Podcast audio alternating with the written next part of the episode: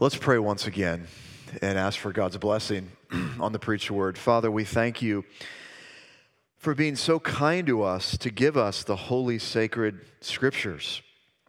Father, we thank you that they are trustworthy and true, they are life giving, they are sufficient. Father, we pray that you would reveal yourself to us now through the scriptures by the power of the Holy Spirit. We need your help more than we even know or can imagine. And we pray all these things in Jesus' mighty name. Amen. This last week, some friends of mine who live in a different part of the country were worried about a bank run. And so they went to their bank and they tried to withdraw a large amount of cash. And the bank said to them, You can't have that cash for a week which caused them to panic even more and wonder what's going to happen to my cash in a week. When I heard this story, I thought maybe I should go to the bank and withdraw all of my cash. So I went to the bank and I withdrew $10 million. I thought about it for a moment. News of bank runs is troubling, isn't it? Life is full of troubles. I have a friend this week uh, who recently smelt this burning, plasticky smell coming out of his furnace ducts, and $14,000 later, his furnace was fixed. That's troubling.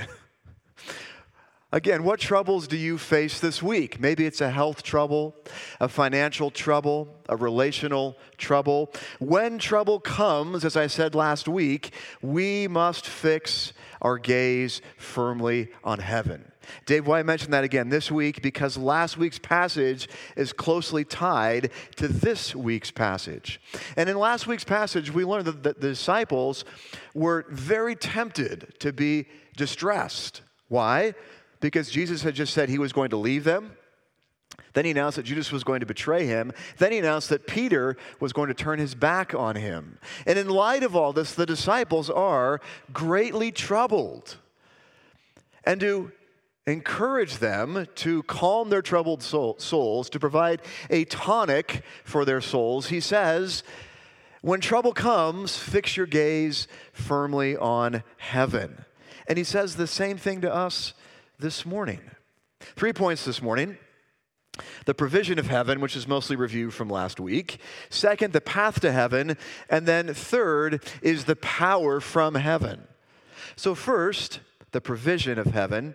Again, review from last week to provide important context for this week's passage. So, what does Jesus say in John 14, 1 to 3? Let not your hearts be troubled. Believe in God, believe also in me. In my Father's house are many rooms. If it were not so, would I have told you that I go to prepare a place for you? And if I go and prepare a place for you, I will come again and will take you to myself, that where I am, you may be also. Again, Jesus says, when trouble strikes, we must fix our gaze on heaven. And then he describes for us some of the, the beauty and splendor of heaven. He says, Heaven is big enough for all the saints, verse 2. Heaven is assured for all the saints, verse 2b. Heaven will arrive when Christ returns, uh, verse 2b as well. Heaven is heaven because Christ is there, verse 3. And then I mentioned, in light of that last week, that in heaven our joy will increase for all eternity because it's rooted in knowing an infinite and good God. Again, when trouble comes, we must fix our gaze on God's provision of heaven, which raises the question how do we get to heaven? What is the path to heaven? I understand that heaven sounds amazing and I want to go there someday, but how in the world do we get there? And that brings us to the second point. So, first is the provision of heaven, second is the path to heaven. And praise God, there is a path to heaven. There's a way to get there. Well, what does this text tell us um, about this path? Several things. The path is most importantly a person, not a system of ethics. The path is a person. Look with me at John 14, verses 4 to 6. Jesus says, And you know the way to where I am going. Thomas said to him, Lord, we do not know where you are going. How can we know the way? Jesus said to him, I am the way and the truth and the life. No one comes to the Father except through me. Christ is making an incredibly audacious claim. He is saying that He and He alone is the path to heaven. He says, I am the way and the truth and the life. The way to where? The way to heaven. Well, why is He the way to heaven? Well, theologians talk about how Jesus uses what's called an elliptical device. He's not saying three things I am the way, pause, and I am the truth, pause, and I am the life. No, he's saying, I am the way because I am the truth and because I'm the life. He's the way. He's the way to heaven. And again, notice that the way to heaven is a person, not a system of ethics. At the turn of the century, a USA Today article was written about billionaire Ted Turner, who, as many of you know, was the founder of CNN uh, and the owner of the Atlanta Braves for a long time. Toward the end of the article, Turner explains his views of life or his philosophies of life and religion. He says this You know, I'm not looking for any big rewards. I'm not a religious person. I believe this life is all we have. I'm not doing what I'm doing to be rewarded in heaven or punished in hell. I'm doing it because I feel it's the right thing to do. Almost every religion talks about a Savior coming. when you look in the mirror in the morning, when you're putting on your lipstick or shaving, you're looking at the Savior. Nobody else is going to save you but yourself. Now, Ted Turner had a very, very high opinion of himself. Not many people are bold enough to say statements like this that they are their own Savior, yet, this is how the vast majority of the world lives. They believe that they are their own Savior. All religions teach essentially the same thing do better and try harder, and you'll get to heaven. That's the path. Make this trek, pray this prayer, avoid those things, abide by this philosophy, follow the golden rule, or more uh, contemporary. Um, if you recycle, drive an electric car, celebrate diversity, and you're nice to people, you'll be on the path to heaven. At this point, maybe you're thinking, Dave, I know all this. I know that salvation is by grace through faith. You may know that in your head. You may want to believe that. But how do you do on those days when you do not perform very well? Those days where you are angry with your children or your spouse, you neglect God's word you complain about your boss. On the way home from work, you have road rage. And when you get home, you ignore your family and you go to bed because you're so stressed. On those days, how do you feel about being on the path to heaven? Do you feel like you're still on the path to heaven? Or on the other days, when you're really, really good, you read your Bible, you pray, you evangelize your friends, you love your family, you lead your family in the evening in three hours of family worship, and on that day, how do you feel about that path to heaven? Probably feel like I'm still on the path. That way of thinking is, as we've mentioned many times from this pulpit, is PBA, performance based acceptance. If you think that your performance has anything to do with getting to heaven, then you are undermining or ignoring the person and work of Jesus. He's the only way to heaven. He has done all the performing for you. All you have to do is put your hope and confidence in His performance, His life, His death, His resurrection. He's performed everything for you. Christianity is not good advice. Do better, try harder. Christianity is good news. Christ has done everything necessary to provide the path to heaven. And notice Jesus does not say, Um, I'm going to show you the way. Come follow me, and you've got to do this and avoid that, and don't do that, and you'll get to heaven. No, he says, I am the way. I am the path. The path is a person, the path is not a system of ethics. Are you fully embracing that path this morning? Have you repented of all the bad things you do and all the good things that you do to earn God's favor and get to heaven? The path is a person, and his name is Jesus. In addition, the path is narrow. The path is a person, and the path is narrow. Look with me again at John 14, verses 4 to 6. Jesus says, And you know the way to where I'm going. Thomas said to him, Lord, we do not know where you are going. How can we know the way? Jesus said to him, I am the way and the truth and the life. No one, no one, no one comes to the Father except through me. Because Jesus Christ is the way, not a way, but the way, he can say at the end of verse 6 no one comes to the Father except through me. And this, by the way, is what Christians have taught for 2,000 years that conscious faith in Jesus Christ alone is required to get to heaven. Not my opinion, the words of Jesus, the risen and reigning King. Peter says it like this in the book of Acts, Acts 4:12. And there is salvation in no one else. There's no other name, the name, which name? Name of Jesus. No other name under heaven given among men by which we must be saved. And then we sang about this this morning, 1 Timothy 2 5 to 6. For there is one God, and there is one mediator between God and men, the man Christ Jesus, who gave himself as a ransom for all, which is the testimony given at the proper time. Paul, inspired by the Holy Spirit, does not say that Jesus is the only mediator for Christians.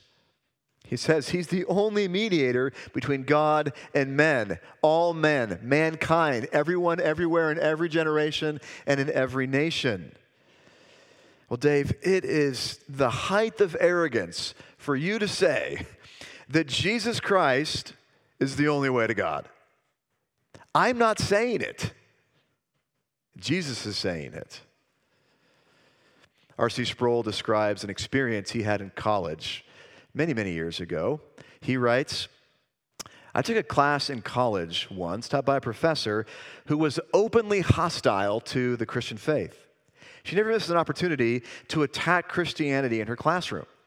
So I tried to keep a low profile, melting into the woodwork to escape the arrows of her wrath. One day, however, she called on me in front of the class.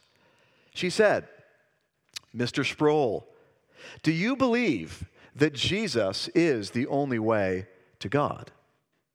If I said what I believed, I would experience an avalanche of wrath from the instructor. But if I didn't say what I believed, I would be guilty of nothing less than treason to the King of Kings. I mumbled an answer, but she said, What was that? So I said, Yes, ma'am, I do believe that Jesus is the only way to God. She went into a paroxysm, an explosion, of rage. She said, That is the most narrow minded, arrogant, bigoted thing I've ever heard any student say. This was 40 years ago, 50 years ago. The rest of the class glared at me as if as she heaped scorn on my head.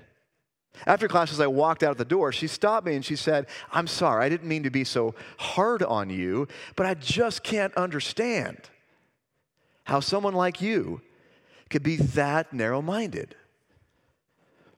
And I said to her, Well, I hope you can understand my problem.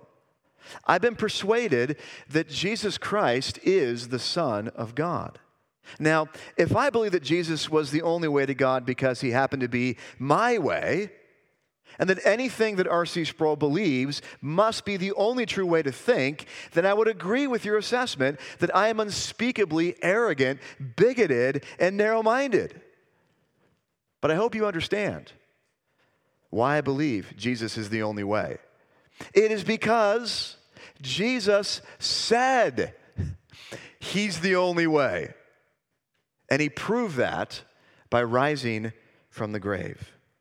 If you disagree with me this morning, you're disagreeing with Jesus, the one who spoke everything into existence out of nothing, and the one who rose from the grave, proving that he's God. And if he's God, then what he said must be true. This is not arrogance, this is truth. If I said to you that gravity is a thing, you wouldn't say, That's so arrogant, Dave. It's true. Or if I said to you, 2 plus 2 is 4, you wouldn't say, Dave, that is so arrogant. No, it's true. It's true. It's true that Jesus rose from the grave, proving he's God. Therefore, what he's saying about himself, these exclusive truth claims, are true. And if this is true, which it is, he's the only path to heaven, which means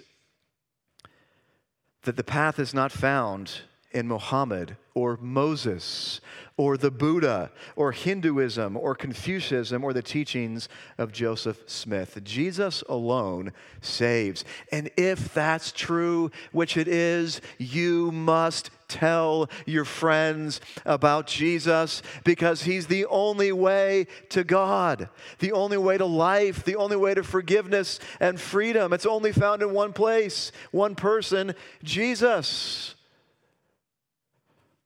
Yet, how many of us, myself included, are often so apathetic about the eternal state of our friends? They're only going to find salvation in Jesus. Therefore, we have to open our mouths and talk about him. Ironically, people complain about there only being one way. but there's a way. There is a way. There's a way for everyone, everywhere, in every culture to be reconciled to God through Jesus Christ. There's a way. Aren't you glad? There's a way. And by the way, God does not owe us anything, especially a way to heaven. But He graciously gives us one. Well, Dave, how certain can we be of this way? Let's keep reading. The path is a person, the path is narrow, and the path is certain. It's certain. John 14, 6 to 11, Jesus said to him, I am the way, the truth, and the life. No one comes to the Father except through me. If you had known me, you would have known my Father also. From now on, you do not know him and have seen him. Philip said to him, Lord, show us the Father, and that is enough for us. Jesus says, I am the only way to God the Father. And Philip says, Maybe, maybe. We'll be certain that you are the way if you can show us, merely show us the Father, then we'll believe.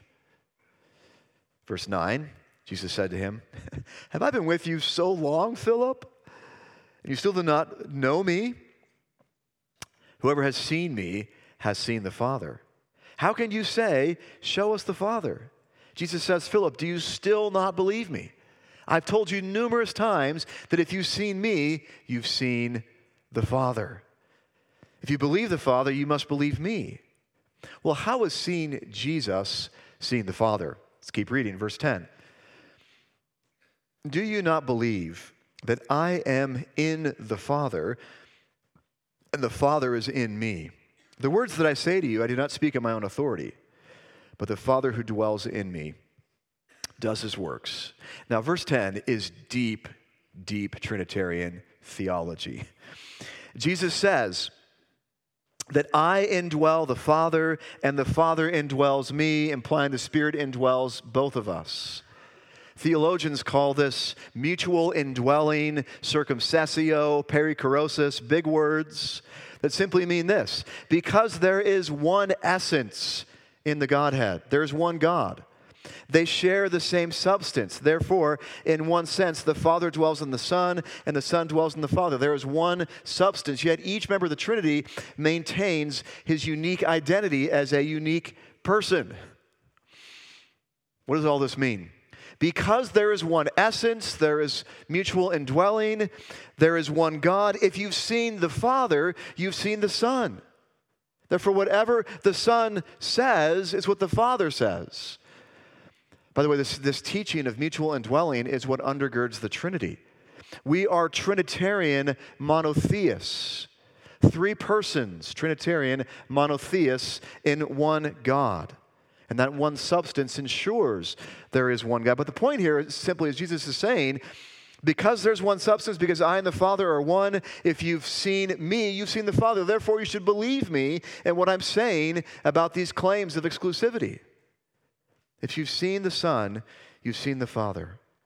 Verse 11 Believe me that I am in the Father and the Father is in me, or else believe on account of the works themselves. Now, the works themselves are referring to Christ's miracles. We can be certain that Jesus is the only path to heaven. How? When Jesus speaks, God the Father speaks. And if that's not enough, which it is, but if that's not enough, Jesus says, Look at the works that I've done, all the miracles that I've performed. He is not saying, believe with blind faith. No, he's saying, believe because of all the evidence that's out there, all the evidence of my miracles. We can say now, all the evidence of his resurrection. So, do you believe? If not, you owe it to yourself to explore the miracles of Jesus. There's too much at stake to ignore what's happening in these verses.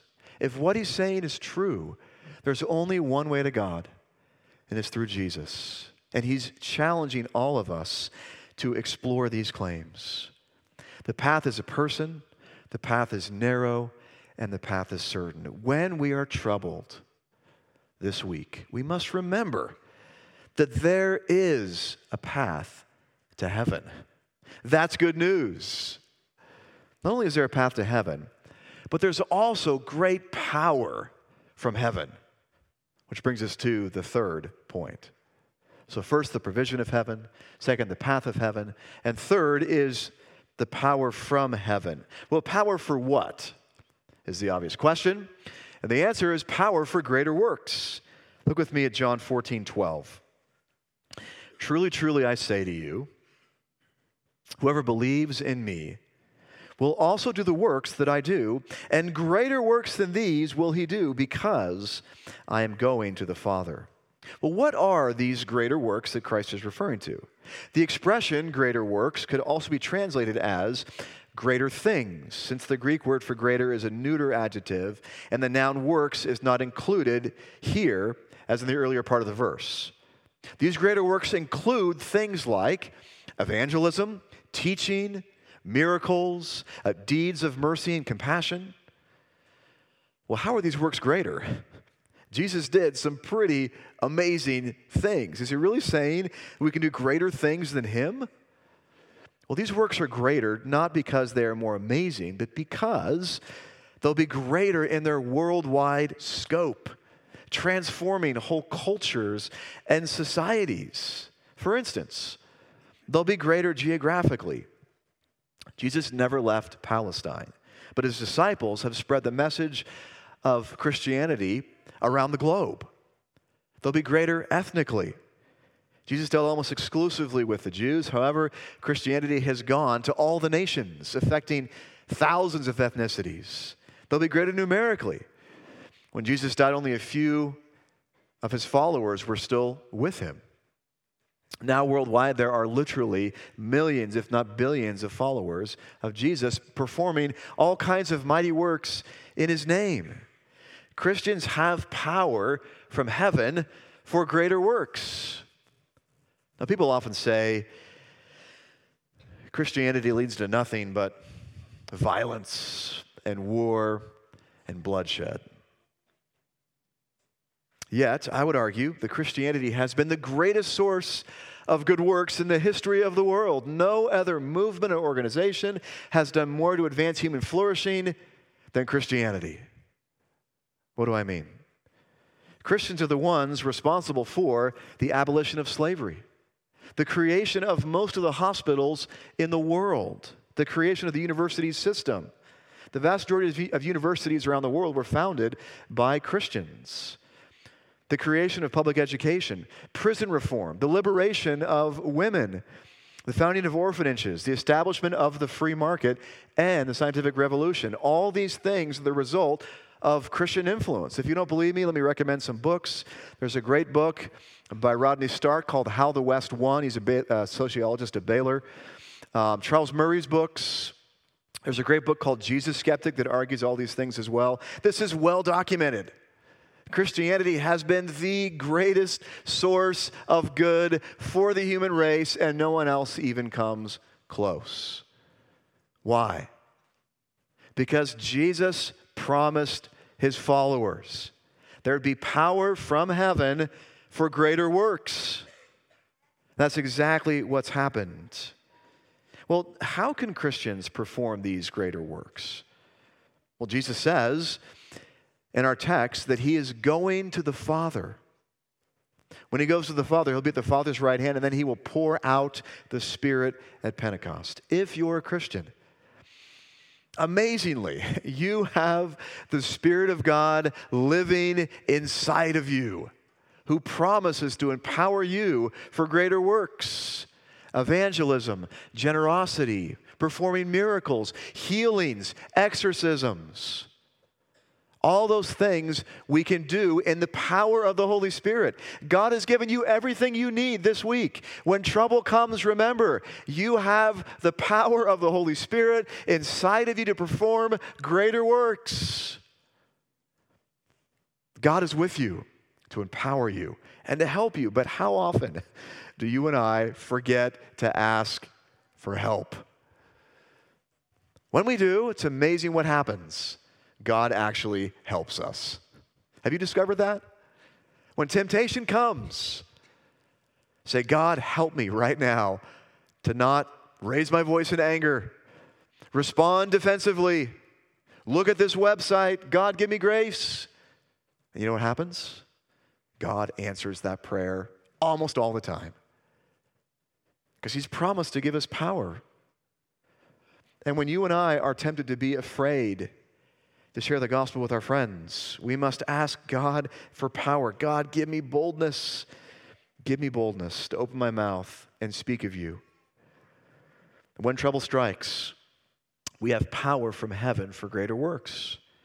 In addition, we have power from heaven for answered prayer. How encouraging. Verse 13 and 14. Jesus says, Whatever you ask in my name, this I will do, that the Father may be glorified in the Son. If you ask me anything in my name, I will do it. Now, this does not mean that if you ask for a shiny new Corvette this week, or a new boyfriend, or a new spouse, or a new job, God's going to answer your prayer. He says very, very carefully, whatever you ask in my name. What does that mean? To ask in Christ's name. A person's name in the ancient world represented a person's character. When we ask for something in Christ's name, we're asking for something that aligns with his character, with his purposes, and with his will.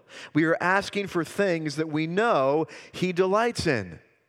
Furthermore, praying in Jesus' name means that we pray to the Father through the shed blood of Jesus Christ in the power of the Holy Spirit. We can only approach the Father in boldness and in confidence because Jesus suffered and died in our place, removing all of our sins and enabling us to talk to God the Father, enabling God the Father to hear us. In the disciples' great trouble and hour of loss, Jesus reminds the disciples that he will hear and answer every single prayer that they pray in his name. Now, this week, I doubt that your greatest need is more money more things, a promotion at work, or a new car. But I know for a fact that God will answer your prayers when you pray according to His will, which is really good news because I know that all of us, more than anything, need this week more of the fruit of the Spirit, which is love, joy, peace. Who wants more peace? Love, joy, peace, patience, kindness, goodness, faithfulness, gentleness with your kids and your spouse, gentleness, faithfulness, and self control. Who wants more self control? Oh my goodness. I pray all the time Lord, give me self control in eating, in sleeping, and exercising, and in looking. Give me self control. And you know what? God promises to answer those prayers. Why?